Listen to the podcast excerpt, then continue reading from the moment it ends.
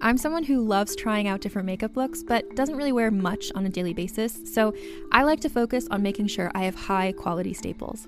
And whether you like a fresh face, full glam, or somewhere in between, you've probably seen Thrive Causemetics Viral Tubing Mascara. I've certainly seen it everywhere. You know, the one in the turquoise tube? So, that mascara, along with all of Thrive Causemetics' beauty products, are certified 100% vegan and cruelty free, which I look for in makeup, and they've got excellent quality to match. And something I didn't know from all the mascara videos I've seen is that for every product sold, Thrive Causemetics donates either that same product, another product that is needed more, or a monetary donation. They've worked with over 500 nonprofits to help with a wide range of causes like supporting cancer survivors, people experiencing homelessness, education access, and so much more. Knowing that makes me feel even better about using their products. And I do enjoy using them. Like I said, I like having high quality staples, and so my favorites are products that are multi purpose, like the Brilliant Eye Brightener. It comes in a bunch of colors, and I like using them as eyeliner, eyeshadow, and even highlighter. Thrive Causemetics is luxury beauty that gives back. Right now, you can get an exclusive 20% off your first order at thrivecausemetics.com slash thrive. That's Thrive Causemetics, C-A-U-S-E-M-E-T-I-C-S dot com slash thrive for 20% off your first order. Another day is here, and you're ready for it. What to wear? Check. Breakfast, lunch, and dinner? Check. Planning for what's next and how to save for it? That's where Bank of America can help. For your financial to-dos, Bank of America has experts ready to help get you closer to your goals. Get started at one of our local financial centers or 24-7 in our mobile banking app. Find a location near you at bankofamerica.com slash talk to us. What would you like the power to do? Mobile banking requires downloading the app and is only available for select devices. Message and data rates may apply. Bank of America and a member FDIC. Hi, I'm Keegan. And I'm Madigan. And you're listening to Your Angry Neighborhood Feminist. This is a podcast where we explore the world through our own personal feminist perspectives. I just heard two sneezes from my boyfriend and two scratches at the door from my dog. So hopefully, hopefully uh, a dog isn't trying to break in and a boyfriend isn't sneezing the whole time. Isn't sick. Yeah, that'd be bad. He, I think he's fine. I don't think he's sick. All right. Well, everybody, we decided that this week uh, we would do our personal favorites, which are the feminist faves episodes. Um, we, you know, with Keegan's job hopping right now during social distancing and my crazy anxiety, this has been great um, because insider news, I thought we were recording feminist faves last week. So I didn't have to do any research this week for the full length episode, but I did have to cram in a few hours last week for my Japanese internment camp notes, which I didn't want to do, but I think it turned out pretty well anyways. Um, so Agreed. This, this was perfectly set up for me this week for doing this. So, um, Keegan, I believe I went first last time. Yes, you did. Would you like Right? to? Yeah, because the last feminist phase we did actually wasn't that long ago, which is why I had to preface it in the beginning. We did um, Malala. Teens. Yeah, we did the teens. Yeah, exactly. So that means that you go first. All right, awesome. Okay, so for my feminist favorite this week, when I first decided to do this person, I think that I really underestimated them as far Oh. as how much this person had actually done. And so I have several pages of notes and I've also I want to preface this entire thing by saying it is nowhere near complete and if you have if if you have an interest to learn more about this person, I implore you to turn to Google and uh, you will be provided with a lot more information on this I'm- person. I'm going to open Google right now on my computer and like follow along with you because I don't even know who you're doing and I'm already so excited. Well, it's not a forgotten feminist fave, so you definitely know some about this person already. Uh, but I am going to be talking today about Eleanor Roosevelt. Oh my gosh, you're right. You could write a bi- you would have to write volumes on this woman. She's amazing. Incredible. Like it is so much more. I mean, of course I knew that she'd done a lot. Of course she's a feminist icon, like all of Yeah. those things. But I just didn't realize exactly how much there actually was. Yeah. Uh, so I, I started getting in and I was probably like two and a half pages deep. And I was like, oh man, there's so much more. So Oh my uh, I definitely will be leaving some things out just in the interest of time. Uh, but but yeah, okay. Wow, So- I was that I was just gonna say really quick. I remember when I was first introduced to Eleanor Roosevelt was when we had to do a biography report where we had to give a presentation as that person, and I did um, Florence Nightingale, and I was obsessed with her at the time. So I was dressed as her, and my best friend at the time, one of them, Rachel, was doing Eleanor Roosevelt, and I remember hearing that story, and I was so in love with Florence Nightingale, and then I heard that story, and I was like, "You have a better one!" Like. I mean, fair. it's another one of those people I feel like I feel like we talk about this a lot whenever we do feminist favorites where we're just like how do you have enough time in the day to do all of the things that you have done You know, Or how I do you think- have the energy you know Yeah, it's got to be a drive from within. I said something earlier today, right before I took a nap, and I don't think anything has ever been more true in my life.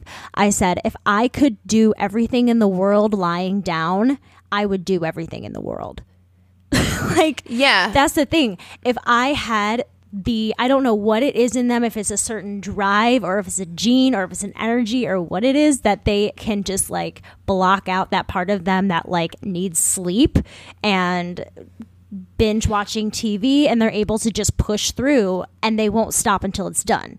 Yes, exactly. Like I was going to say, it's it for me. Honestly, I feel like I could maybe, even though sleeping is one of my favorite things in the whole world, I feel like I could delay sleep for a certain amount of time. But for me, it's like I need a certain amount of sitting on the couch, reading a book, watching a TV show, taking a bath. I need self care time. Like I need it. That's mm-hmm. time that's just for me to kind of like do whatever I want. Mm-hmm. And maybe this is just what these people want, but I feel like Eleanor Roosevelt didn't take any of that time. Like she Right. maximized all of her time doing shit. You know? like exactly. Exactly. uh, well, let's get to it. I'm very excited. I'm very I'm really sorry if we're getting any sound from outside. I'm going to do my best to cut it out, but for some reason it's sounding louder than usual in here. I can't hear it on my end. Okay, Uh, good. so you're probably okay. Okay, good. And also, I want to address for the listeners, we are still trying to figure out the best way to record. Uh, the last couple of episodes, we've had some issues. We were recording using Zoom and we were having some difficulties. So we have tried a different way, and hopefully, the sound quality is better for you guys. Mm-hmm. Uh, let us know if it's still an issue, uh, and we will try and troubleshoot it. Yeah, I really appreciate people actually writing into us saying how much they like our episodes lately. Like we've really been hearing a lot of good responses from people now more than we ever have before. And that made me feel good because I've been kind of hard on myself with sound and editing and really wanting to make sure everything is perfect for you guys. And l- hearing that you guys are supporting us no matter what is super cool. So thank you for maybe uh, listening through some shitty sound quality to hang out with us. I really appreciate it. Yeah, totally agreed. All right. All right, so let's jump in talking about our girl Eleanor Roosevelt. So she was born on October 11th, 1884 in Manhattan, New York City. And her first name actually isn't Eleanor, it's Anna, but she preferred Eleanor, and so from an early age she, she insisted on being called Eleanor. Uh, and I think that's so interesting because for me, I mean, Eleanor Roosevelt is the Eleanor, right? Like she's like the famous Eleanor. And I associate that name so closely with her. So the fact that her birth name is actually Anna after her mother Yeah. uh, is is kind of interesting to me. So That's funny. I actually tried to change my name when I was young because I found out that my mom almost, my mom and dad almost named me Riley, and I didn't Oh, I love like, that. I didn't like Madigan anymore, so I had a sign on my door that said, "I'll come out if you call me Riley," and that oh lasted Oh about God. a day, and then that was done. I mean, I actually I like both names. I think Madigan and Riley are both super super cute names. yep. Thank you. So her parents were wealthy socialites, Anna Rebecca Hall and Elliott Bulloch Roosevelt.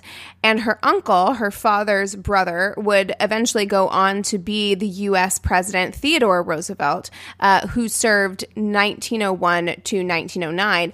And I, I don't know why, I always assumed that that Franklin Delano Roosevelt and Teddy Roosevelt were the two that were more closely related, and that's actually not true. So, um, Teddy Roosevelt was Eleanor Roosevelt's uncle, and he was something like a fifth cousin to Franklin Delano Roosevelt. Interesting. Uh, which is not what I thought. I thought that they had the closer familial tie, but it's not the case. Interesting. Um, yeah.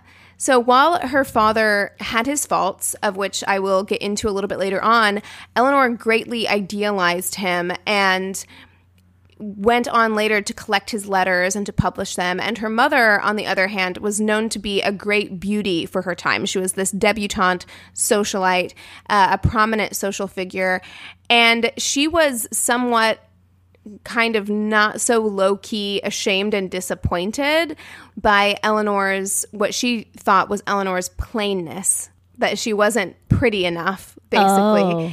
uh, and that she was also like a pretty introverted personality because Eleanor was her only daughter she ended up having two sons after Eleanor and um, she was disappointed that her daughter wasn't a great beauty and right. so she, couldn't dress her up and do all that kind of stuff. Right. I mean, and she did. She tried, but I think she was a pretty vain woman. Uh, And Eleanor, you know, she's never been known as a great beauty. She had a lot of like wonderful attributes, but that Yeah. wasn't what she was known for. And her mom was disappointed in this little girl, Yeah. uh, which is really, really upsetting. It is. Yeah. And so she nicknamed her Granny, and that's what she would call her, Oh. her daughter. My gosh. So, needless to say, they didn't have the closest of relationships. Probably not. Yeah, and her childhood was actually really not a happy one. So, despite the love that she had for her father, um, he was an alcoholic who suffered from narcotic addiction and something that is referred to as nervous sickness, which we don't really know what that is. I'm assuming it's some kind of either like psychological or behavioral disorder. And some speculate that whatever it was led to seizures. So they think it might have been epilepsy. They're not sure what this nervous sickness was. Oh, I thought you were trying to diagnose what happened to me on Monday when I got so anxious that I ended up throwing up. I was like, Well, oh my was- God. Did you just fucking diagnose me, Keegan? Thank you. I mean, that was my first instinct was that whatever this nervous sickness thing was, Yeah. it had something to do with anxiety or depression. Like that's kind of what I thought. And very often anxiety and depression and addiction issues do go hand in hand. Yes. Uh, so it's it's difficult to say, but what we do know is that in either 1890 or 1891, while he was vacationing with his wife and children in France, his family, not his wife and children, but other members of his family, had him committed to a mental institution. And a year later, his brother, Theodore Roosevelt, committed him to the Keeley Center in Dwight, Illinois, in an effort to treat his alcohol addiction. So he went to a mental institution and then he also, it sounds like, went to some kind of rehab. okay. So shortly after that, Eleanor's mother, Anna, died suddenly of diphtheria at the age of 29 when Eleanor was just eight years old. Wait. Eleanor's mother died at 29. Yes. Oh my gosh. Yeah, is yeah, super sad. And then her um, brother, who was four years old, died the following year. And then a year after her brother's death, Eleanor's father's alcoholism had escalated to the point that he was drinking numerous bottles of champagne and brandy a day, which Oh that sounds like a headache. God. Like, does that not sound like the worst hangover you've ever had? Like champagne and brandy? Oh, a champagne hangover. I have to say, champagne drunk is my best drunk. Champagne great. hangover is the absolute worst. worst. And Yeah. brandy has a lot of sugar in it as well. So if you're drinking like multiple bot- bottles of both of those things every day, like oh, just no, thank you. Um, oh so goodness. his alcoholism was super bad and he was in a facility at this point. I mean, I can imagine he's lost his four year old son to diphtheria and also his 29 year old wife back to back, Uh, and he's in this institution. He decided to attempt suicide by jumping out of a window and he survived the initial fall but then he suffered a seizure 3 days later and died at the age of 34 No. Yes. So in just two Oh years, Eleanor's gosh. family went from five to two. Just her and her younger brother, Hall, uh, who were sent off to live with her maternal grandmother. Oh my gosh. Yes, these losses were, of course, like super traumatic for her. She's a child. Yeah. And some speculate, and it would make sense to me, that the reason for the depression that Eleanor battled for her entire life could stem in part to this childhood trauma that she experienced. Of course. Well, because back then, too, there was really no understanding of trauma at all and how that affected early development and things like that. So when she was eight years old to 10 years old and within two years lost most of her family and was the eldest as well, she had two younger brothers, you said? Like, that's a lot of responsibility as well even though she's going to the grandparents there has to be something in her as well that feels responsible for her younger brother and that's a lot on a kid too Absolutely. And I don't have a lot of notes on this because, like I said, I had to cut a lot of stuff down, but I Right. did read a lot of sources, of which, you know, I, I read a very long article, which was very in depth on a website that I did not know existed called firstladies.org. Ooh. Uh, which I would recommend. Um, but in in both that article and several others that I read, you're exactly right. So she had two legitimate brothers, uh one of whom passed away. She also had a half brother who was illegitimate that her father fathered with another woman. Got it. But with her legitimate brother Hall, who was younger than her, um, her dad asked her to take care of him, and she took that very seriously, like to the point where um, she was very, very protective and maternal to him. To the point where, even in his later life, whenever he was suffering from alcoholism and stuff himself, he lived on the grounds of the White House. Like Oh they had gosh. like a place for him to be and he asked her permission to get married and like all of that stuff. She really did take like kind of a maternal role with with her younger brother. Right, which is a lot. It's a lot for like a child to take on.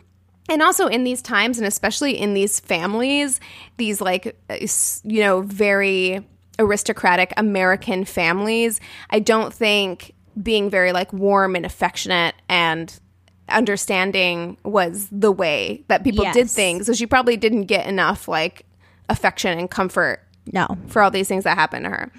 Um, so she had incredibly low self esteem, unsurprisingly. I wonder Right. why her mom was kind of shitty uh, about that. And so she often referred to herself as an ugly duckling.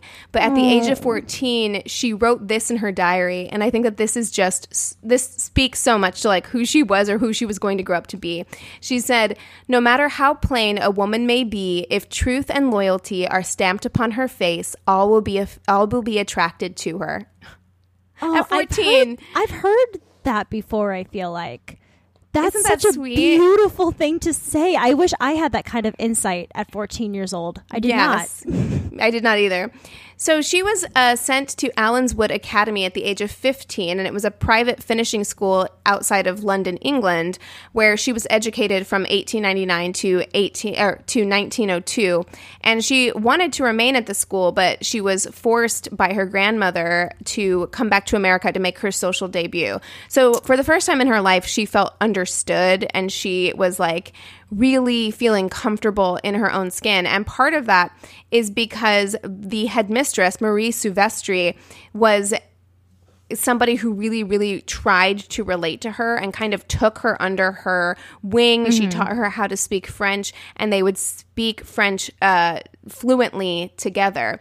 And Souvestre, and this is kind of not really important, but an interesting little side note given the speculation around Eleanor's sexuality. Yeah. Souvestre was described as a lesbian and she had several fairly open relationships with other women one of which was a teacher at Allenswood um, and that that teacher became her longtime partner in her later life. So she had like two very serious pretty public relationships with women, uh, one of which was a teacher at Allenswood at the same time that Eleanor was there. So it was kind of this woman who was like, uh, I'm gonna, she ran a finishing school, but she was also like, I'm gonna live my life the Yeah. way that I see fit to live my life. Right. Wasn't there um, speculation? I know you're probably going to get into this later, so if so, stop me now. But wasn't there speculation that Eleanor also had like a really close friend that was a woman that was kind of with her till the re- Yes. till she died? Yes. So Okay. I, I'll talk a little bit about some of the speculation around her sexuality and relationships. Uh, I'll touch on it. I won't get into depth just because there's so much to cover. But Right. yeah, I mean, there was, for several factors that we'll talk about, there was speculation around what her sexuality was like. As we talked about when I talked about Pauli Murray. Uh, you know, um, when I did the feminist favorite for Pauli Murray, who was a good friend of Eleanor Roosevelt. Um, in 1902s, she came back to the United States to have her coming out party at the age of 17, and she really did not enjoy it. She wrote about what it felt like for her. She's introverted and just this wasn't the kind of life that she wanted. But soon after, she became active in the junior league and started teaching dancing and calisthenics. And she joined the group in part because she overheard a male relative criticizing it for, quote, drawing young women into public activity. And I love that. she was just like, oh, really? Is that a problem for you? I'm going to go join the junior league. I so love it. the the junior league was a circle of other elite class women like herself who were interested in reform efforts to improve the lives of the impoverished masses that existed within um, really deplorable working conditions.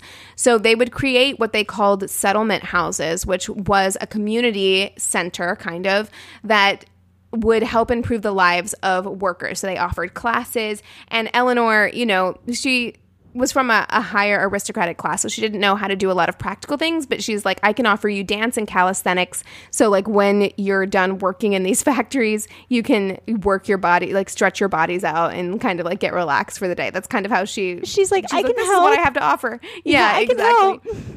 Yeah. Uh, but a lot of these people were from an immigrant population, and she was teaching them useful. They were teaching them useful skills and lessons for their own well-being. It was kind of like self-care in a way, and, and Yeah. this is kind of where she dips her toe into like the social justice pool. She was very Right. motivated by the political actions of her uncle, uh, Theodore Roosevelt, who, if we look back on now, we think like, oh, a lot of the things he was trying to implement were these almost socialist ideas um, Yeah.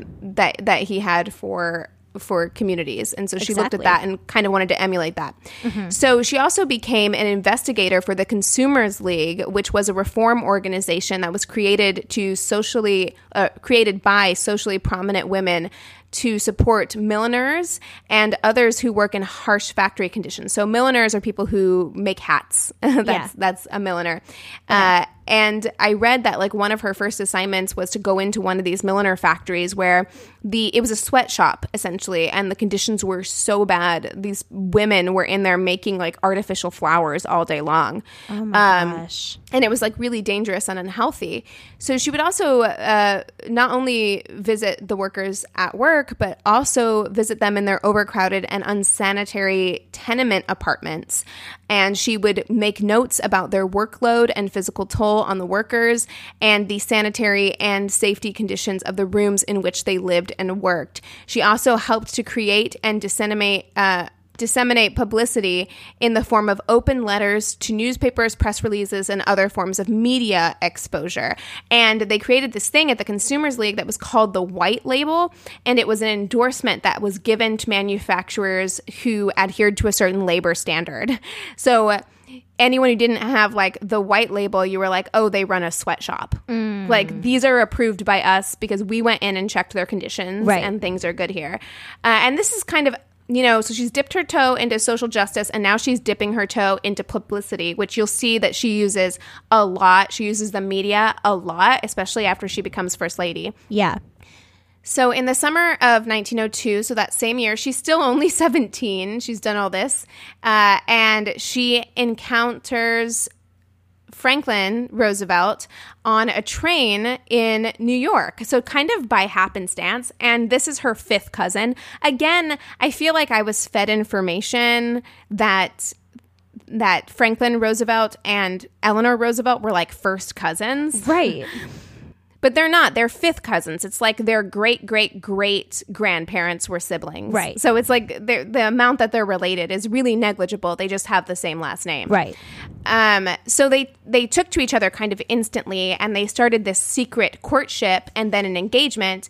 And Mama Roosevelt, Franklin Delano's mom, was not having it. She was super opposed to the marriage. She begged her son not to marry Eleanor, and she asked him even to wait a year before announcing the engagement. I think in hoping that she could break them up. She sent him, uh, Franklin Delano Roosevelt, to uh, the Caribbean on a cruise in hopes that he would forget about Eleanor. He like sent her away. Oh my But gosh. she's the worst. We'll talk about her. She fucking sucks. Oh, God. Um, but but he didn't forget about her. He wrote a letter to his mom, and he's like, "I know this is causing you distress, but I want to marry Eleanor. That's what it is, and that's Mm-hmm. what I'm gonna do." So Oh. the two were married on March seventeenth, nineteen oh five. Like it's kind of gross, but I mean, but not really because it's like It's so you could distant. be related to somebody like yeah, you could be related to somebody who's technically your fifth cousin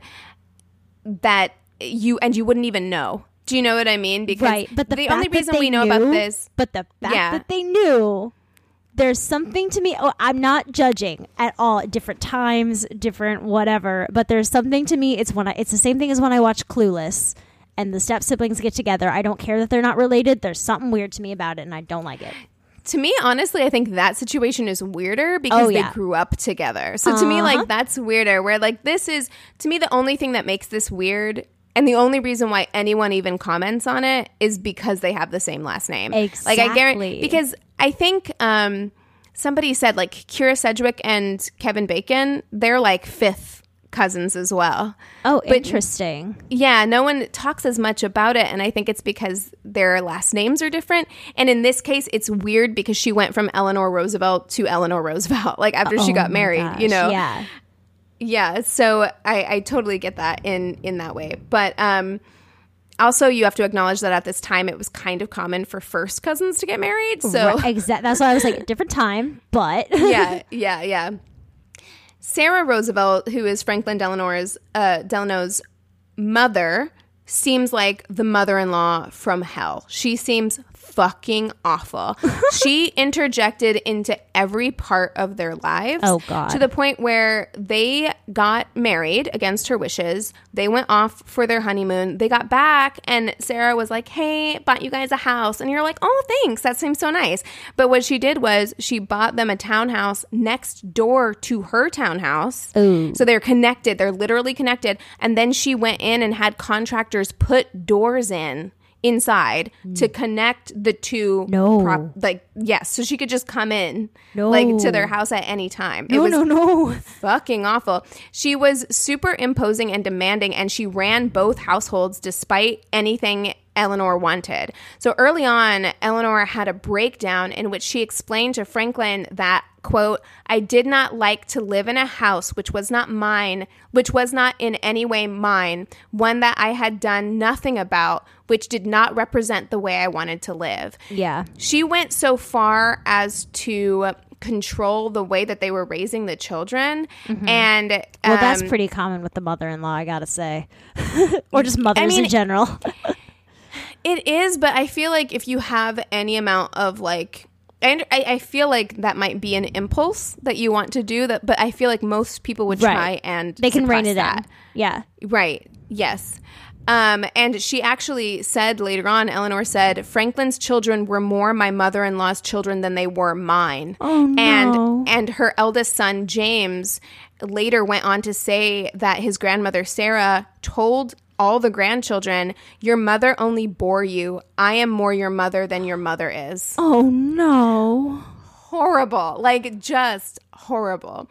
Those there poor were- children to hear that. Like that's those so poor kids sad. and and poor Eleanor, because people talk about how like she didn't have a lot of motherly instincts, but it's also like she wasn't really given much of a chance No. to be a mother. You she know, wanted to be. It sounds like, like th- she was like, "This is not what I wanted my home to be." I would assume that that involves, you know, raising your children as well. and I think she wanted to raise them a particular way. Like she was pretty progressive, Right. uh, and you have somebody kind of stifling that within your own home. Exactly. That would drive me insane. oh, I would. I don't know if I could tolerate. I'd be like, Franklin, handle your fucking mom. What are you doing? like, this is your job. Handle your mom. Franklin. Uh, what the hell?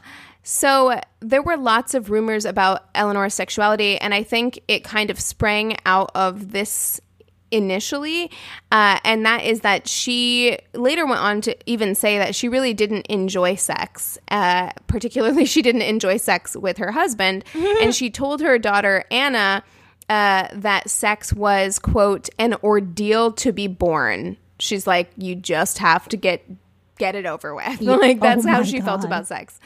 Uh, well, she sounds pretty in- asexual right now. at this point, yes, that's that's how I feel as well. Um, but in 1918, Eleanor discovered that her husband was having an affair with a friend of hers, Lucy Mercer, and was considering leaving Eleanor. He was dissuaded by his political advisors and his mother, his mom, who hates Eleanor. But she was like, we can't have a divorce in this family. So she threatened to disinherit FDR if he were to leave Eleanor. And so he stayed, but at that point, Eleanor became pretty disillusioned with the idea of romantic marriage. And so it became more of a political partnership, which is what we'll see throughout his presidency and the rest of their relationship. Right.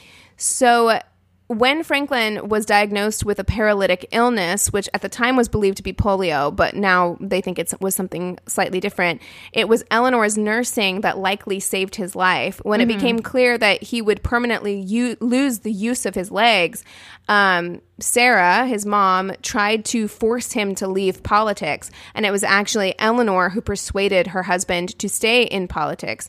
Uh, and it was partially her persuasion and also that she managed to stand in for him uh, when he was incapacitated, making all public appearances on his behalf, Which, is pretty kind of- crazy. Yeah, because think Yeah. that like a vice president would do that, but it's pretty amazing that the first lady would would do that. Uh, Well, she wasn't first lady yet. He wasn't president. Oh, sorry. Yet, but- Yes, that's true. But he was still running for political offices, uh, Right. and so she would attend events on his behalf That's and amazing. make speeches on his behalf, which is crazy in like the very very early 1920s. yeah. Uh, and it was because of this, you know, she kind of won over. It seems pretty clear to me that FDR at this point wasn't super romantically in love with with Eleanor, but they were partners. Well, and that, I'm like, sure they were very fond of each other too. You know, there's a Yes. difference between being, you know, loving somebody and being in love, romantic love with them, and maybe they fell out of romantic love, but still had a love for each other where they could work together.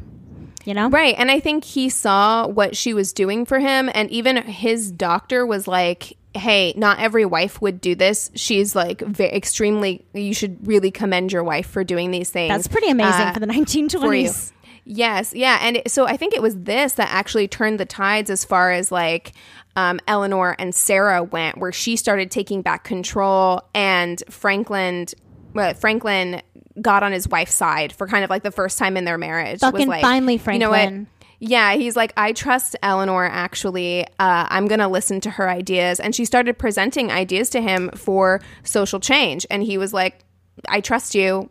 I think you have good judgment. Let's move forward. I love it so, much. yeah, it's it's kind of a great, you know, it's not necessarily the most ideal marriage in every way, but in this way, I think it's it's really great. Well, it seems like okay. At this time, how old are their kids? I mean, I think their kids are still young. So they got married in 19 that well, they got married in 1905, so their kids could be teenagers at this point. Yeah, I was just thinking like they're kind of past that point of like raising babies and children together and you know, I've seen how my parents' marriage has changed over the years and disintegrated. But anyways, um, it's interesting how like you're It adapts. Yes, Yeah. exactly. There's there's a different kind of relationship when you're not actively raising a child together or having to interact with each other in a husbandly and wifely way. You know, maybe they just had an agreement together, but what I think is really fantastic is that a political man was able to listen to his wife and acknowledge that, that she had good ideas and used them and that we are giving her credit for them. You know what I mean? Like she's been getting credit for them because I feel like throughout history, especially with politics and our government, there's so many things that women have done that have been under the name of somebody else or completely dismissed. So the fact that he was able to really listen to her, I think that shows a different level of like love and understanding. That's maybe different from a husband, but definitely Right. The utmost respect, I think. Yeah, and it, yeah, he respects her as a partner. Yeah. like and as somebody who can like, and in a lot of ways, when I was doing this research, what kept coming back to me was FDR wouldn't be FDR without Eleanor. There's no way, in my opinion. I think she was actually the stronger force, and Mm-hmm. if they had existed in another time, she would have been president pretty- because she was. Well, it's pretty funny And- that you say that because I think there's a lot of parallels to the Clintons in a way Mm-hmm. of how, you know, everybody said, you know, President Clinton and his and her husband Bill, you know, there was that Yeah. joke. And like I've been seeing some parallels in that, which is funny why you say, well, she would have been president. And I was like, well, Hillary wasn't. But then again, Hillary, I think, was very different, a very different person Well, Eleanor yeah, Roosevelt El- well. Eleanor was beloved in a lot of ways, Right. That I feel like Hillary isn't. yeah. Um, but uh, I think she's far more politically minded than than FDR was. I Yeah. think she has better instincts, you know. So yeah, so she's deciding that she's going to start dipping her toe into politics herself and advocating for some social change. So she started working with the Women's Trade Union League, raising funds to support uh, the union's goals, which was a 48 hour work week, minimum wage, and the abolition of child labor. She's like, guys, Yeah. can we please? Which I think now is kind of funny because we do 40 hour work weeks. And she's like, can we, a a 48 hour work week, no more than that. Stop Yeah. working people to death. Um, and throughout the 1920s, she became increasingly influential as a leader in New York in the Democratic Party, while Franklin used his contacts among used her contacts, I'm sorry, among Democratic women to strengthen his standing with them. Uh, and it's a lot of what allowed him to win his presidency. Wow. So again, it's like her contacts, her ability to lead uh, is part of what got him the presidency. Yeah. So in in 1924, she campaigned for Democrat Alfred E. Smith in a successful re-election campaign um, for governor of New York State against the Republican no- nominee, which was her first cousin Theodore Roosevelt the third. Wow. So Theodore Roosevelt, the president's son, um, and so she went against her family because she's just like, no, my ideals lie within the Democratic Party. I won't support you, Yeah. even though you're my first cousin. So yeah, she um, campaigned against her own first cousin, which her family they never fig- forgave her for. Well, they did eventually, but her cousin Theodore Roosevelt III never forgave her, and her aunt uh, publicly disowned her and broke with her after this. Those two did actually, I know those two did actually end up reconciling at some point, uh, but she she kind of like went to war with them, and you can read the things that she says, and it's kind of snippy.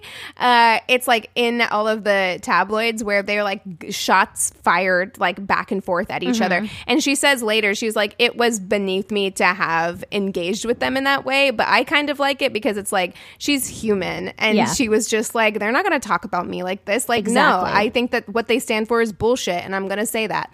In 1927, she established Val-Kill Industries, where she and several business partners financed the construction of a small factory to provide supplemental in- income for local farming families who would make furniture, pewter, homespun cloth, and use traditional craft methods. So she promoted Val-Kill through interviews and public appearances, and Val-Kill industries never really became a the subsistence program that she wanted, uh, but she still believed it to be a success uh, because she saw the improvement in the way that people were living at that time. So. Mm-hmm. And she kept the property because she really loved it and actually ended up retiring onto that property after Franklin died.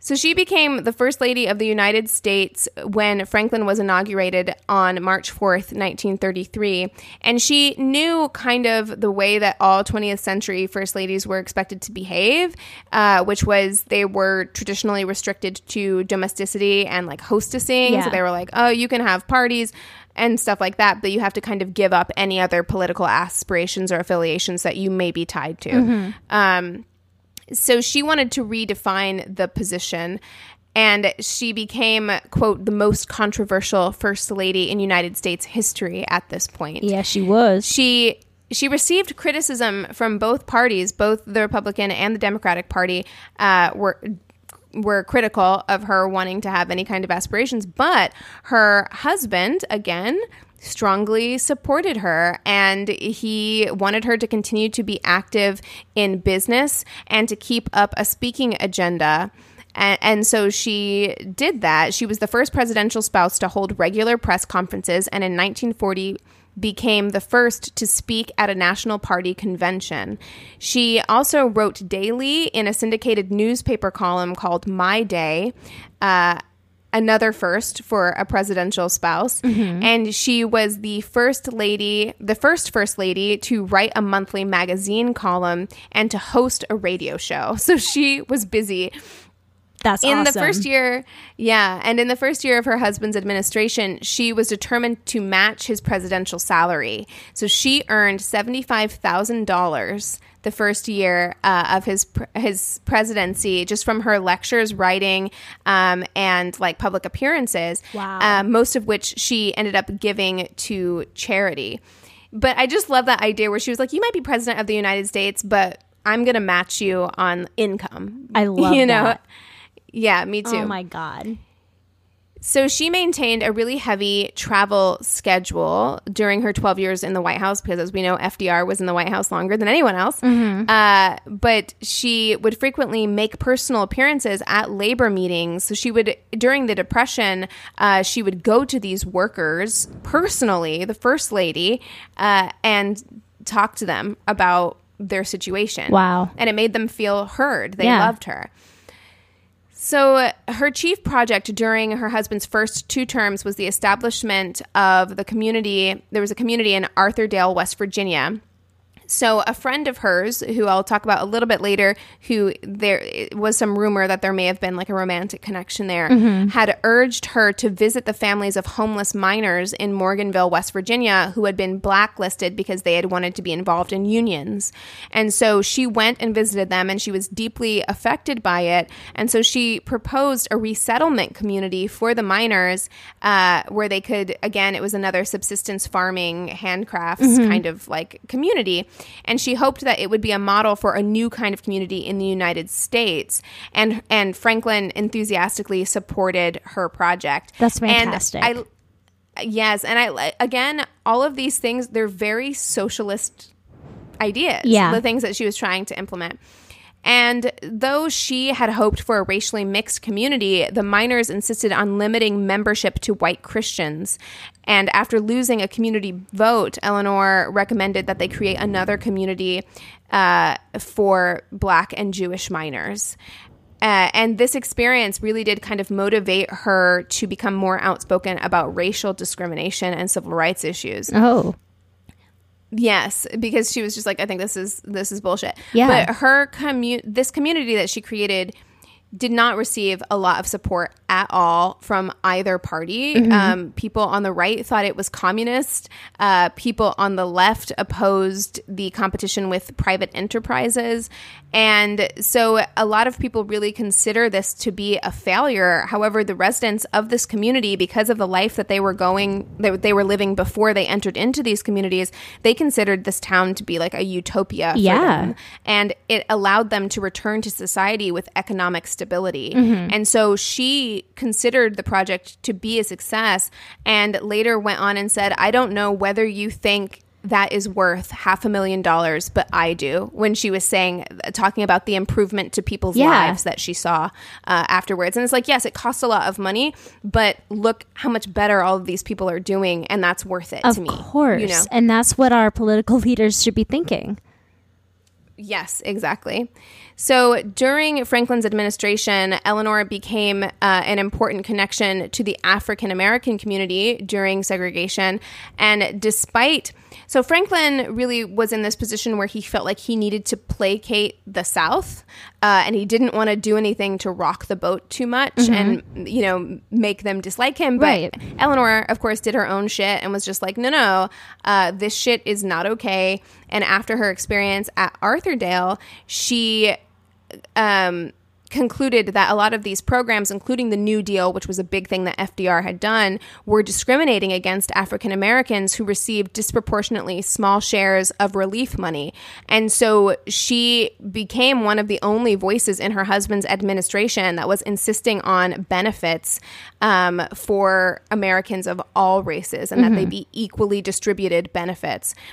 She also broke with tradition by inviting hundreds of African American guests to the White House.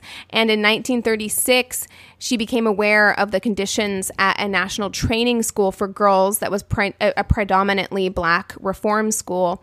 And so she visited it and then she wrote about the conditions in her My Day column and lobbied for funding and pressed charges in staffing and curriculum. Wow. And pressed for, sorry, pressed for changes, not pressed charges. I was like, damn, she went hard Damn, on this she, like, school. super hard. No, she pressed for changes. Um, but it, it, these things became an issue for her husband, so he was very supportive of her. But these these things did become an issue for her husband uh, during his reelection campaigns. A lot of people in the South, white people, racist people in the South, did not like that she was so gung ho about civil rights issues right. She lobbied behind the scenes for the 1934 Costigan uh, Wagner bill to make lynching a federal crime, and included a, she arranged a meeting between her husband and the NAACP president Walter Francis White, who we talked about in the uh, Tulsa race massacre episode. Yes. So uh, he feared that he would lose, Franklin feared that he would lose too many votes in Southern congressional delegates. And so he would not publicly support the bill.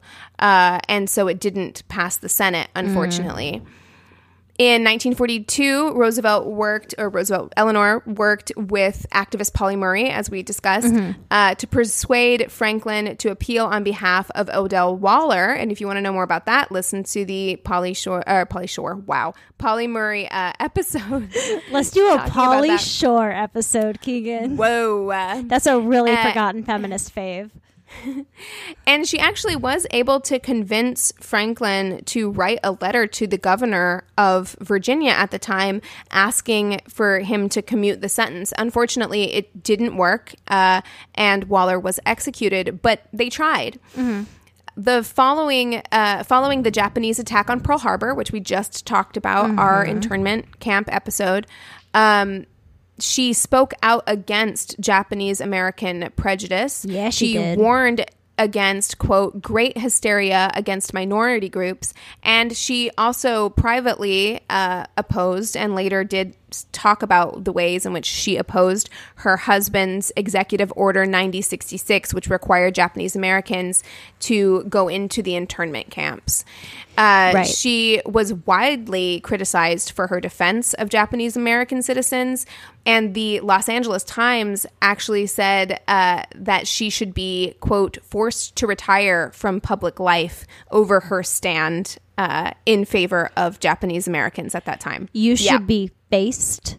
What was it? Faced to forced to retire Re- from public life. from retire from your public life. That's what we're They're doing like, right now. We're all home." retired from our public lives. They're like, please stop talking. Stop talking. You're a lady who won't stop talking.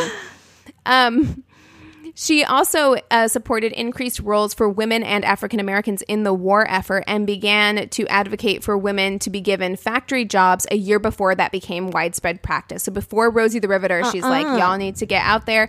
She urged women of all social backgrounds to learn trades. And she said, quote, if I were of a debutante age, I would go into a factory, any factory, where I could learn a skill and be useful. So she was like, I don't care. I was born of an upper class. I don't care if you were born of an upper class. Your country needs you, and this is more useful than going to a debutante ball, you Yep. know?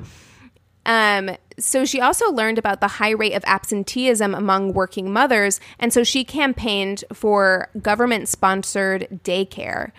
She supported the Tuskegee Airmen, uh, which was a largely black combat pilot group um, in World War II.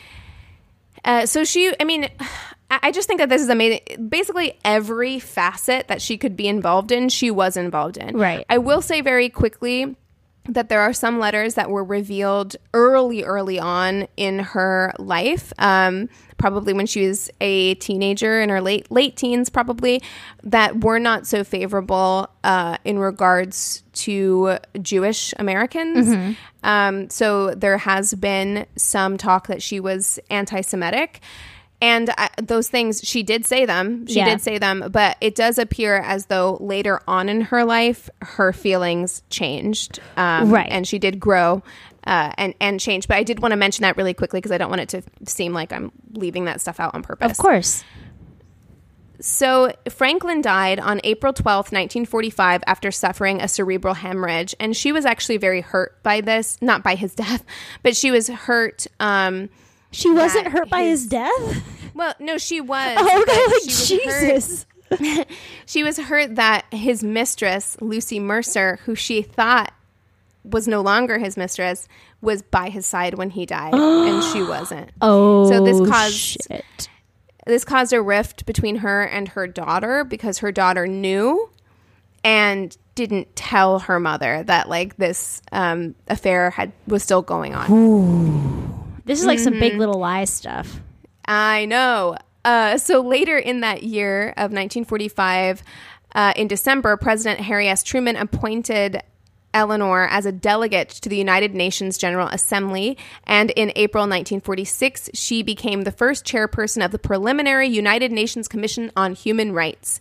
And she remained a chairperson when the commission was established on a permanent basis in January of 1947.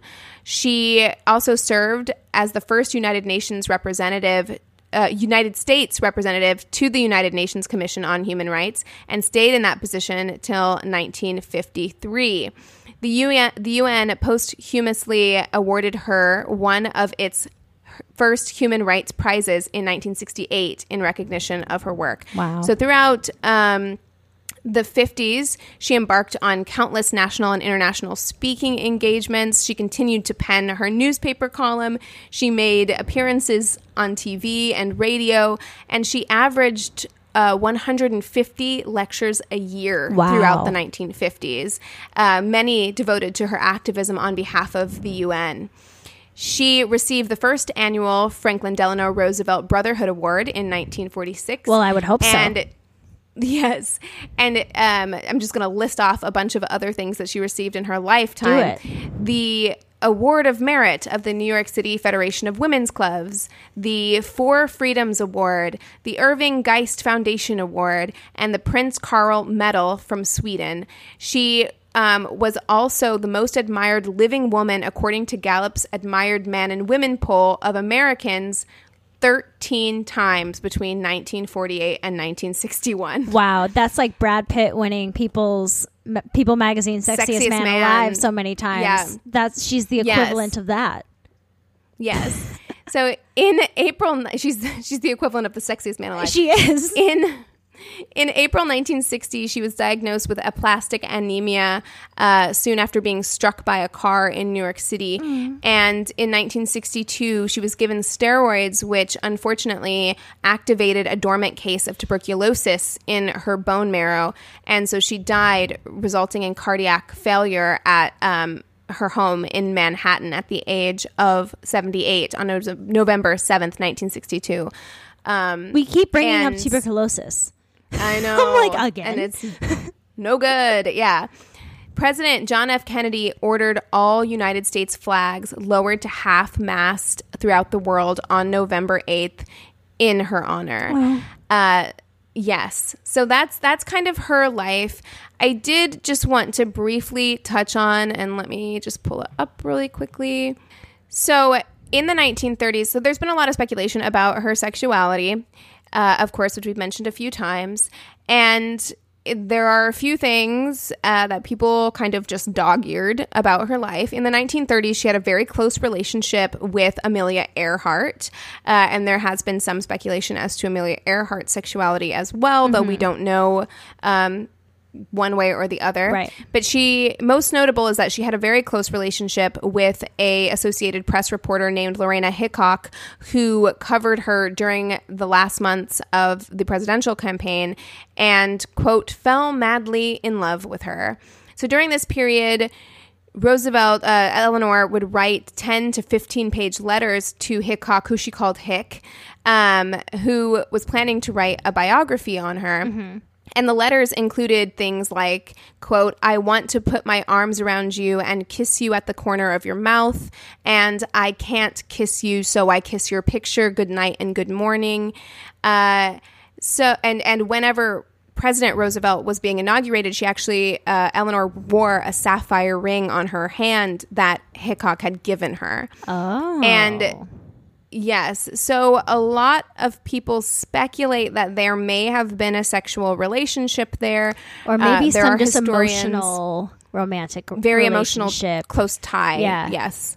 Yeah, and um, so there are people, historians on both sides, who will argue both ways. Right. Some will say like those things that she wrote were kind of like out of context, or like the times were different, and that's kind of the way that women spoke to each other. It wasn't necessarily a sexual thing, Right. Uh, and then there are other people who will say no. You know, Hickok was.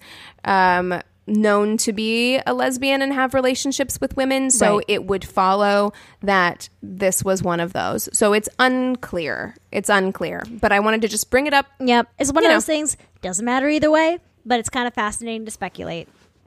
Yes, and I'm sorry that was so long. I tried to go fast. It's okay, It was Keegan. just a lot. It's all good. Don't you even worry about it.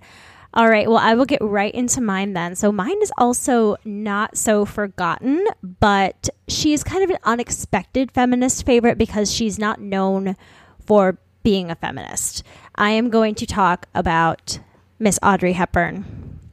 Oh, yay. Awesome. So. I'm sure many of you on Instagram or Facebook or any sort of social media, there's always these historical photos that show up and they'll say like a little blip beneath them. And sometimes they're kind of hoax photos and sometimes they're real. Um, but there's there's a photo of her as an old woman that always talks about her uh, activity with UNICEF. And I just kind of remembered that one day when we had talked about doing feminist favorites. And I didn't know much about her activism during her life. I just know her as being sophisticated and beautiful, playing Holly Golightly in Breakfast at Tiffany's. My favorite movie that she did was um, My Fair Lady. And I think the other one was. Funny Faces. There's a scene where she's wearing like an all black jumpsuit and dancing. That's like my favorite. Funny thing. face. Funny Face. Yes. Yeah. Oh, funny face. I haven't seen that movie. I love ages. Roman. I love Roman Holiday. I've never seen Roman Holiday. If you've never seen it, I think it's the first movie she was in, so she's very, very young. It is so, uh, but it's great. I touch so I touch very little on her acting career because that's something that's very well known, but it does tie into her personal life. So I do mention Roman Holiday and things like that. So let's get started. So on May 4th, 1929, Edda van Heemstra Hepburn Ruston was born near Brussels in Belgium, and she was known as, and I'm sorry for butchering this name, Adriance. Um, I know someone, Antje, and I always say her name wrong, and I'm really self conscious, so I don't say her name when I speak to her, and it's really awkward. Um, so her father was an English bake. I almost said baker. Her father was an English banker, and her mother, Ella, was a Dutch baroness. She spent her childhood traveling between Brussels, Arnhem, The Hague. I'm sorry. He's a baker and she's a baroness. Banker, like a money bank. Oh, okay, but still, but also still, like she's a baroness. He's a banker. I get well. I'm just saying he married up. He did. Yeah, I mean, th- there's he's he's an interesting he's an interesting guy. Is it pronounced? Is it pronounced the Hague or the Hog? The Hog, right? The Hague. Hague. Okay. I think so. Yeah. She spent her childhood traveling between Brussels, Arnhem, The Hague, and London. Because of her travels, she learned Dutch, English, French, Spanish, and Italian. She wasn't fluent in all of these, but because of all of her travels, she was able to speak in all of those languages at least a little bit. In the mid 1930s, her parents recruited and collected donations for the British Union of Fascists. And as her father got more involved in the union, he started to abandon his family more and more and eventually completely left his family when she was age six. And this would really deeply affect her for the rest of her life. She was later uh, quoted to say that that was the most traumatic event of her life. Um, she felt very, very abandoned by her father. It's a really tough age, like to lose your parent. I always thought, you know, and this may have been like just callous of me just because I didn't understand, but my mom, my grandparents divorced when my mom was 5 Mm-hmm. and my mom still talks about it like a lot. And I think it's because it was such a difficult age It is. for your father to leave the family, Oh, you know, when and you're- to have that kind of disruption. when you're in your formative years, it's so hard. I mean, in the long run, I think it's probably better for parents to be apart if they shouldn't be together. But I think that it is something that is it, it does take a toll on on kids depending on how the divorce and everything is handled. And with him, he just up and left. Um, so after he left, Ella and little, I'm going to say her name wrong again, Adriance moved to Kent, England, where she was known as Audrey Ruston or Little Audrey. So now I can say her name without hesitation. So, after Britain declared war on Germany in September of 1939, Audrey and her mother returned to the Netherlands where they thought they would be safer from the Nazis as the Netherlands remained neutral during World War I. Audrey began taking ballet at the Arnhem Conservatory in 1939, and she was the instructor's star pupil. The Germans invaded the Netherlands in 1940, and Audrey began going by Edda van Heemstra because Audrey was too English sounding and could be dangerous during German occupation. In 1942, her uncle Otto was actually executed in retaliation for an act of sabotage by the resistance movement. Even though he wasn't actually involved in the act, he was targeted because of his family's prominence in Dutch society. Um, so her father was a fascist. Her father was a fascist. Right? Yes. And I believe. So was he pro Germany during this period? I mean, well, I guess we don't know because he left. That's but, interesting I mean, I would because assume that didn't come up in any of the reading that I did. I have no idea.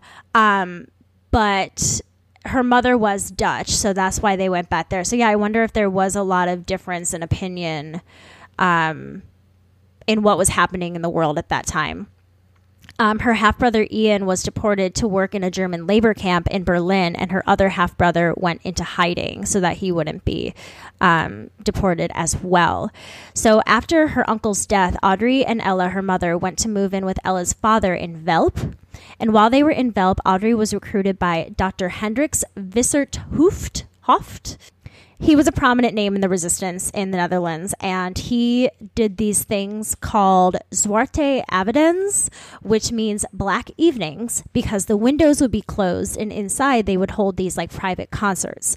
And since Audrey was such a great ballerina, um, she and her mother had actually attended one of these secret concerts, and he kind of recruited Audrey to dance while other people played music and things like that. And this was also a way for uh, one for artists to make money during this time because when the Nazis came, it was all about their artwork. Uh, other artists were not allowed to, like native people from the Netherlands were not really allowed to sell their artwork anymore. So it was a way for everybody to express themselves, but also it was a way to raise money for the resistance as well and help Allied forces, which is really amazing. So these evenings became so popular that they were able to raise enough money for tens of thousands of Jews and others hiding in the Netherlands. The first documented involvement of the Van Heemstra family was on April 23rd, 1944. So Audrey began doing all of these shows, and though she was able to perform during this time, her body really uh, took a toll from all of the malnutrition. Um, and later in life, when she was asked about her involvement in these events, Audrey said, I was quite able to perform, and it was some way in which I could make some kind of contribution. I did indeed give various underground concerts to raise money for the Dutch resistance movement. I danced at recitals, designing my dances myself. I had a friend who played piano, and my mother made my costumes. They were very amateurish attempts, but nevertheless, at the time when there was very little entertainment, it amused people and gave them an opportunity to get together and spend a pleasant afternoon listening to music and seeing my humble attempts. The recitals were given in houses with windows and doors closed, and no one knew they were going on. Afterwards, the money was collected and given to the Dutch underground. Um, but I really like how she describes all of that. She very much minimizes her involvement in things a lot. Uh, I don't think, I think because she was so young and she was just this dancer that she probably doesn't want, you know, there were other people involved that she probably wants to put the spotlight on. So she's like, these were just these amateur attempts of me trying to give people a good time. That's all it was. Well, and I think that maybe when you're in it, it like we can look back on it now and and think like oh wow like how brave that you lived through these times and you did these things but probably at the time it didn't feel that way No. so it would be difficult to talk about it as though you were doing something extraordinary Exactly. you know Well, I don't think anybody who does something heroic at the time is like, this is going to make me a hero. You just do what you're living your life and you do what you're inclined to do. And then it's later that you're looked at as this hero. Um, so Yeah. her mother did end up hosting a couple of events as well. So they were very involved. It's not like this was just a fleeting thing. They really uh, grew a relationship with the Dutch underground. And Audrey actually says of this time that the best audiences I ever had made not a single sound at the end of my performance.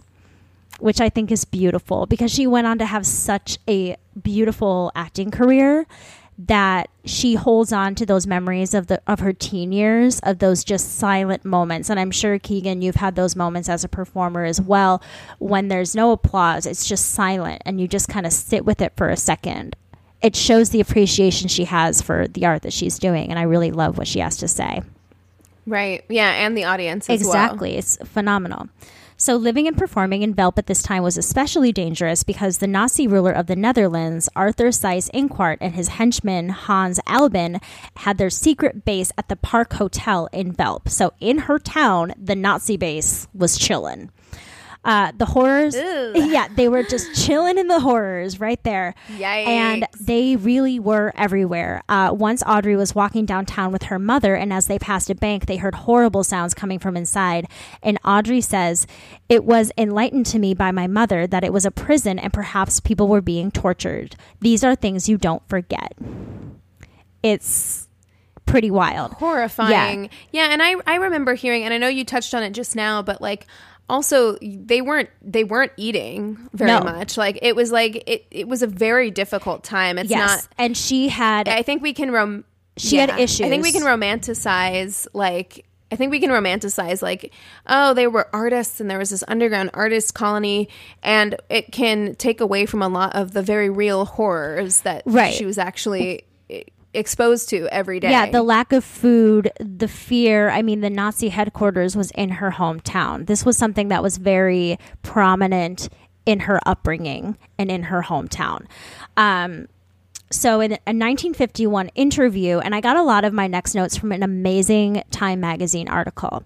She gave a 1951 interview and said that her role in the resistance was, quote, running around with food for pilots. So, what that is in reference to were the Allied airmen shot down by the Nazis in the Netherlands. In the Netherlands, I said Netherlands, like Peter Pan.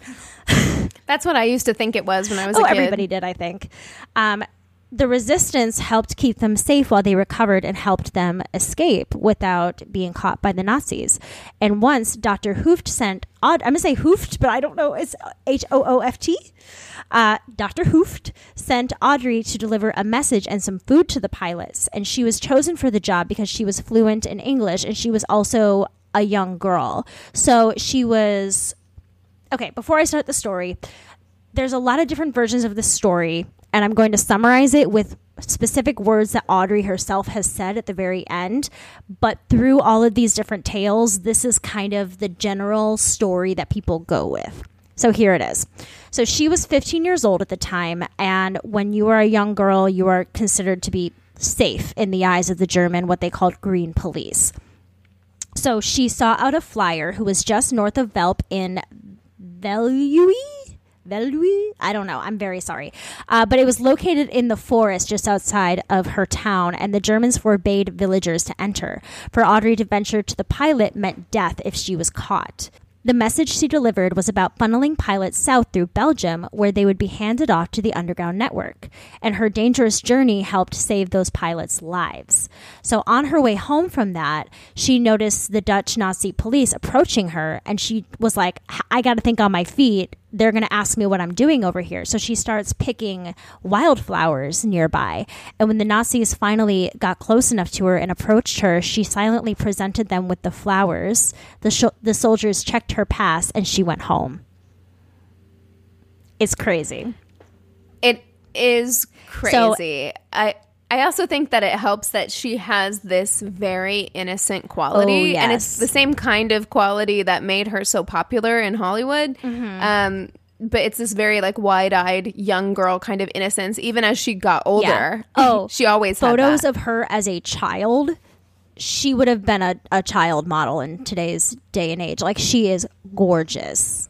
She's one of the most beautiful women I've ever exactly. seen. Like she's through every phase of her life. beautiful. It's unbelievable. So this is this is how Audrey described these events: British man in forest, message delivered, flowers given to soldier.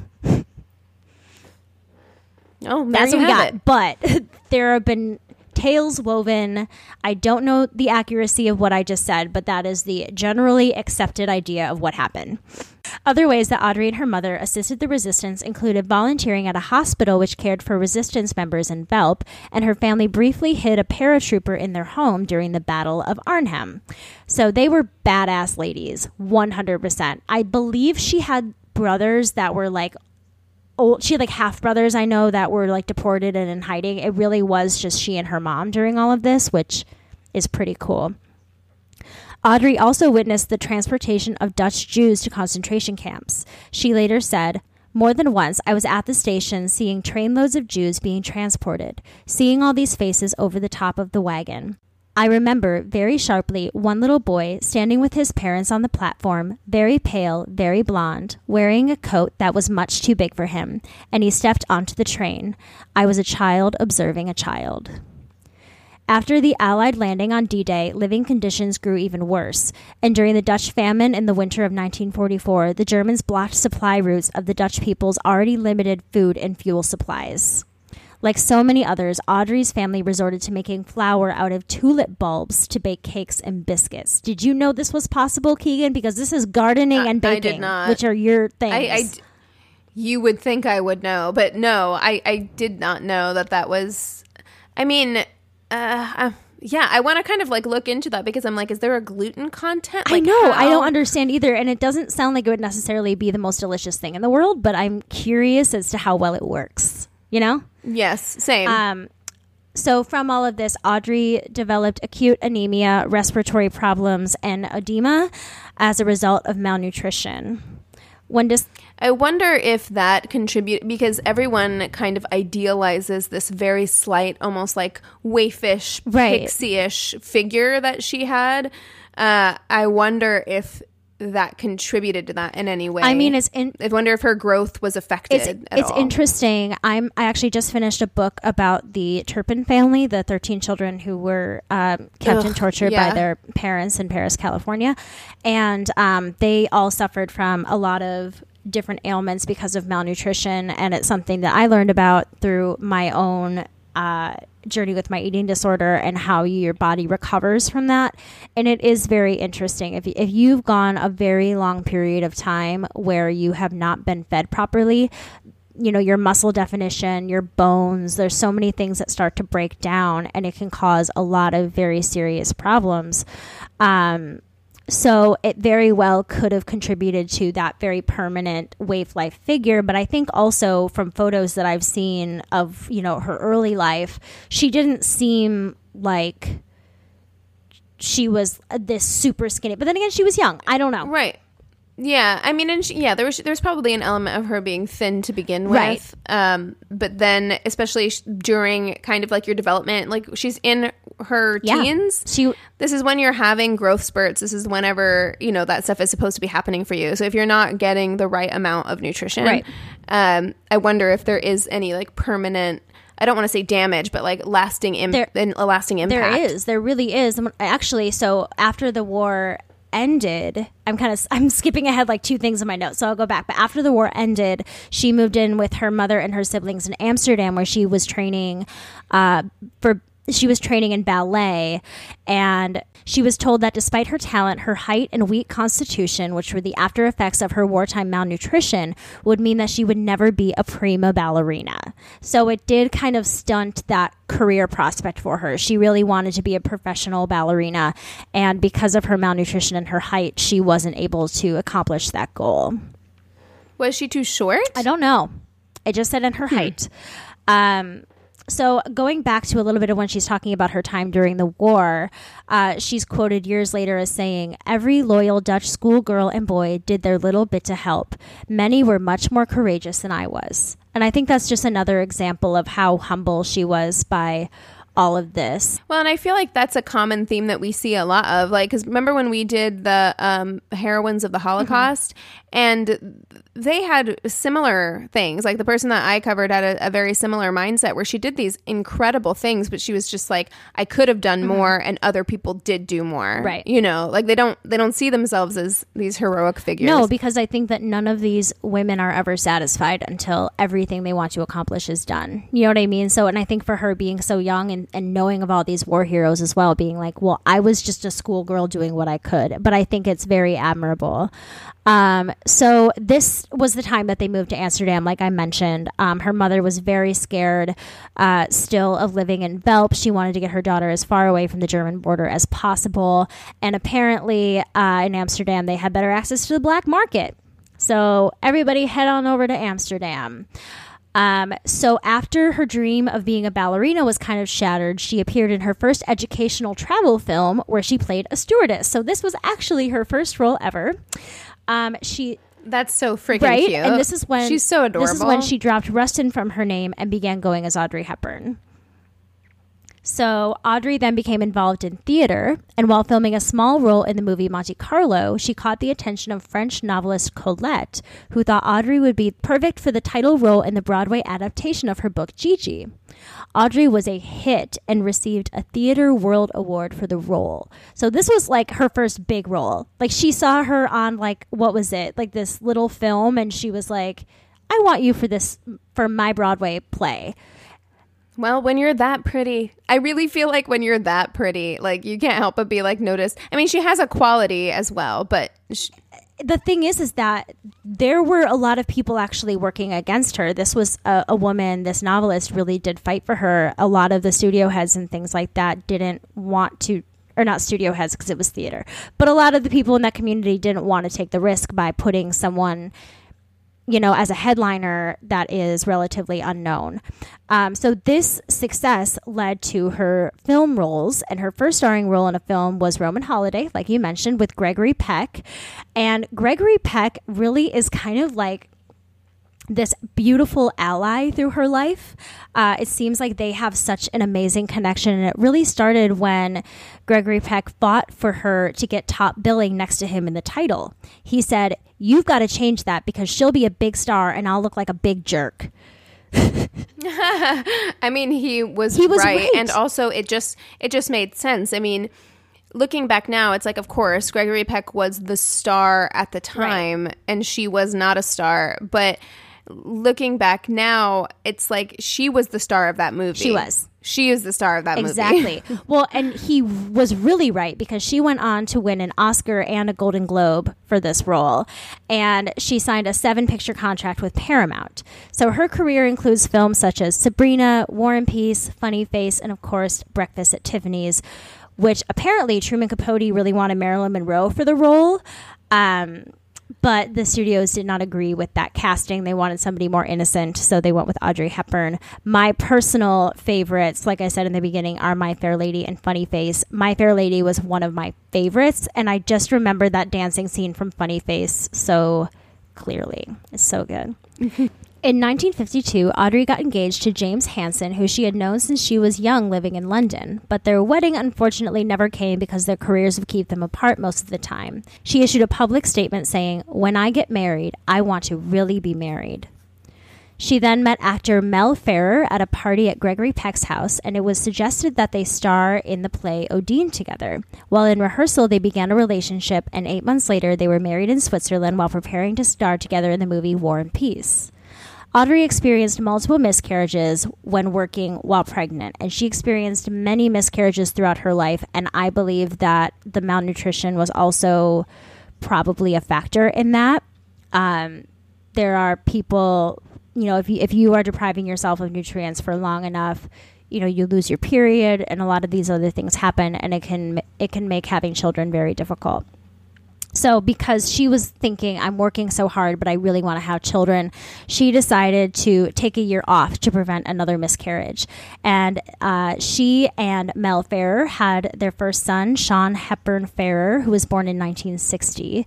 And she would have two more miscarriages in later years. The couple divorced in 1968, and there were rumors of Ferrer being like Audrey's Svengali. Like he was just kind of this like negative force around her, manipulating her, and things like that. She met her second husband, Italian psychiatrist Andrea Dotti. Dotti? Dotti? I'm going to call him Dotti on a cruise through the Mediterranean with friends in 1968. So the same year she got divorced, she met Dotti. They married in January 9, You know what? She's older. She's like, let's I don't TikTok. Let's yeah, get this I don't going. care. So they married in 1969, and they had a son named Luca, which I love that name. That's so cute. She wanted a third child, but after yet another miscarriage, she decided to stop trying. Her relationship with Dotti was not a happy one. Uh, he was often unfaithful and had a relationship allegedly with actor Ben Gazzara. Don't know who it is. Don't know anything about that. Me neither. Um, but so sad for her. Like yeah, I, I and they were married for 13 It's years. sad that she she couldn't find happiness. Just seems really Well, sad. let's keep let's keep uh, listening, shall we? Because from 1980 until her death, she was romantically linked to Dutch actor Robert Wolders. She recalls her nine years with Wolder as the happiest years of her life, and she considers them married, though it was never official. So she eventually, you know, she got two kids. She really wanted three. She had two boys, and she really, like she said, when I get married, I really want to be married. She really, I think, wanted to find that love in her life. And I'm so glad that, you know, though it took a long time, she found someone like Robert Wolders because really he was such a, a wonderful companion for her for the rest of her life and really was supportive of her humanitarian efforts. So her first work in uh, the humanitarian world started in the 1950s when Audrey narrated two programs for UNICEF, which was retelling children's stories of war.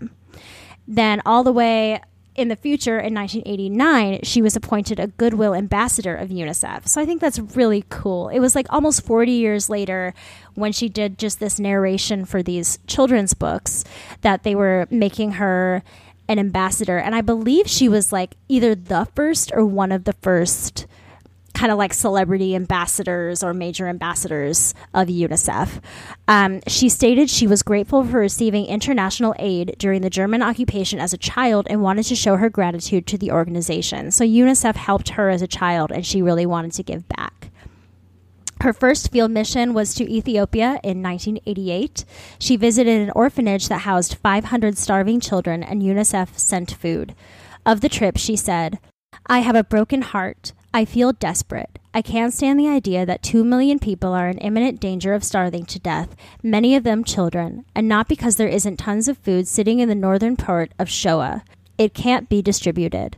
Last spring, Red Cross and UNICEF workers were ordered out of the northern provinces because of two simultaneous civil wars. I went into rebel country and saw mothers and their children who have walked for 10 days, even three weeks, looking for food, settling onto the desert floor into makeshift camps where they may die. Horrible. That image is too much for me. The third world is a term I don't like very much because we're all one world. I want people to know that the largest part of humanity is suffering. She seems like a genuinely incredibly empathetic and compassionate human Yeah, being. I actually have a lot of quotes from her during this time, and they're all pretty amazing. Uh, she also traveled to Turkey, which she said was the loveliest example of, UNICEF, of UNICEF's capabilities. She said, the army gave us their trucks, the fishmongers gave their wagons for the vaccines, and on the date and when the date was set, it took 10 days to vaccinate the whole country. Not bad.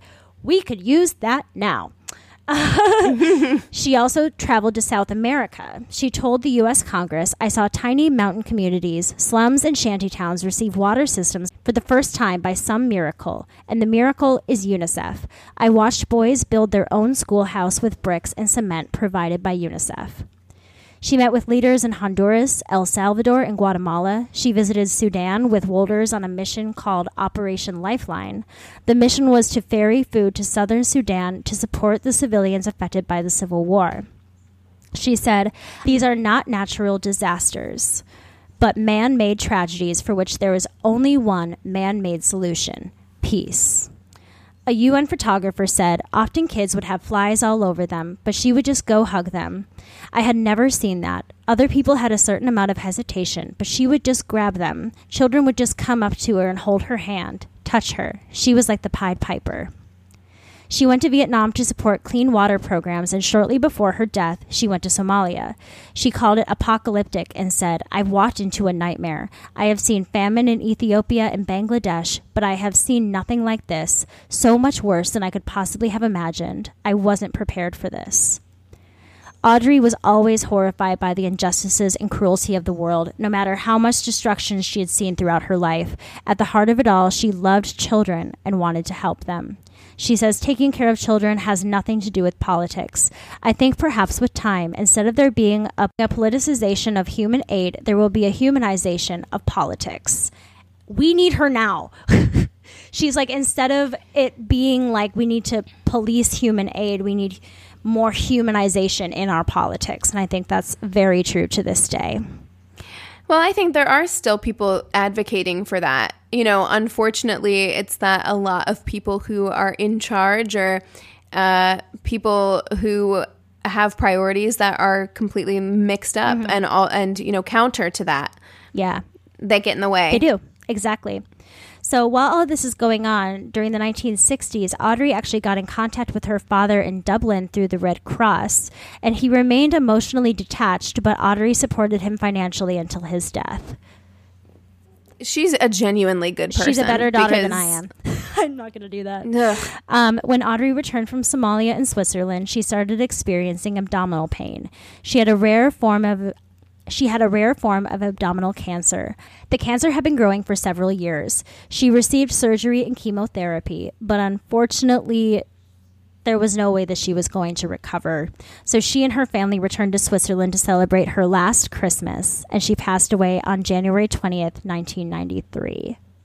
The legacy that she leaves behind is that the American Film Institute named her third among the greatest female stars of all time. She has EGOT status. She's won an Emmy, an Oscar, a Grammy, and a Tony Award. Her son Sean founded the Audrey Hepburn Children's Fund. Uh, the U.S. Fund for UNICEF also founded the Audrey Hepburn Society and is chaired by her other son, Luca, and it has raised almost $100 million to date. So I love that she has instilled this idea into her kids of social justice and humanitarian work, and her legacy has lived on through UNICEF and all of these other prominent celebrities that want to make a difference and a change in the world. And it, you know, from my understanding, kind of started with this young, innocent looking, doe eyed girl in the Netherlands that just wanted everybody to be to feel better and be happy, you know? Well, she seems like a genuinely kind Yes. person. You know what I mean? And like when you're when you're genuinely kind and compassionate and empathetic, I think you can't help but do good. Yeah. It's it's just the way that you are wired. Exactly. Well, I'm going to stop there because we've been at this for a while. I don't know how long the episode's actually going to end up being, but we've been recording for like over an hour and a half. So um, Yeah. we're going to get off. But thank you guys so much for listening. We've gotten even more suggestions from you guys for episodes. I really appreciate it. I'm adding all of them to our sheets on our page there, Keegan, for our episode uh, requests. So thank you so much. Keep them coming. Email us at neighborhoodfeminist at gmail.com or direct message us on Instagram at Angry Neighborhood Feminist. You can also follow us there. We have a Facebook business and group page. You can go ahead and rate and review us on that business page and chat with the fellow listeners on the group page. You can also rate and review us on Apple Podcasts. You guys have been so awesome about doing that lately. Keep it going. We are so psyched about it. Thank you. You will be featured on Reviews Day Tuesday. Uh, if you don't already, listen to us on Radio Public. It's a free way for you to listen, and it helps us out just a little bit. And I just want to wrap up this entire thing by saying please don't inject yourself with any sort of household disinfectants. I swear to God All right. With all of that being said, we encourage you to, to rage on. on.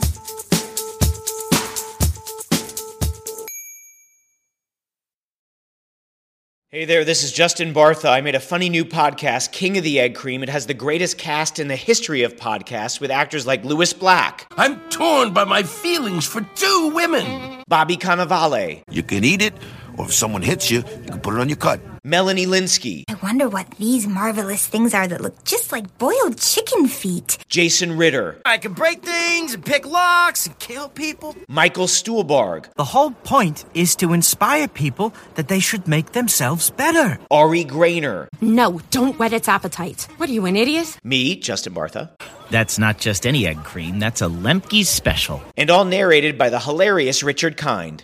This is the story of Harry Dalowitz and how he rose from nothing to become New York's King of the Egg Cream.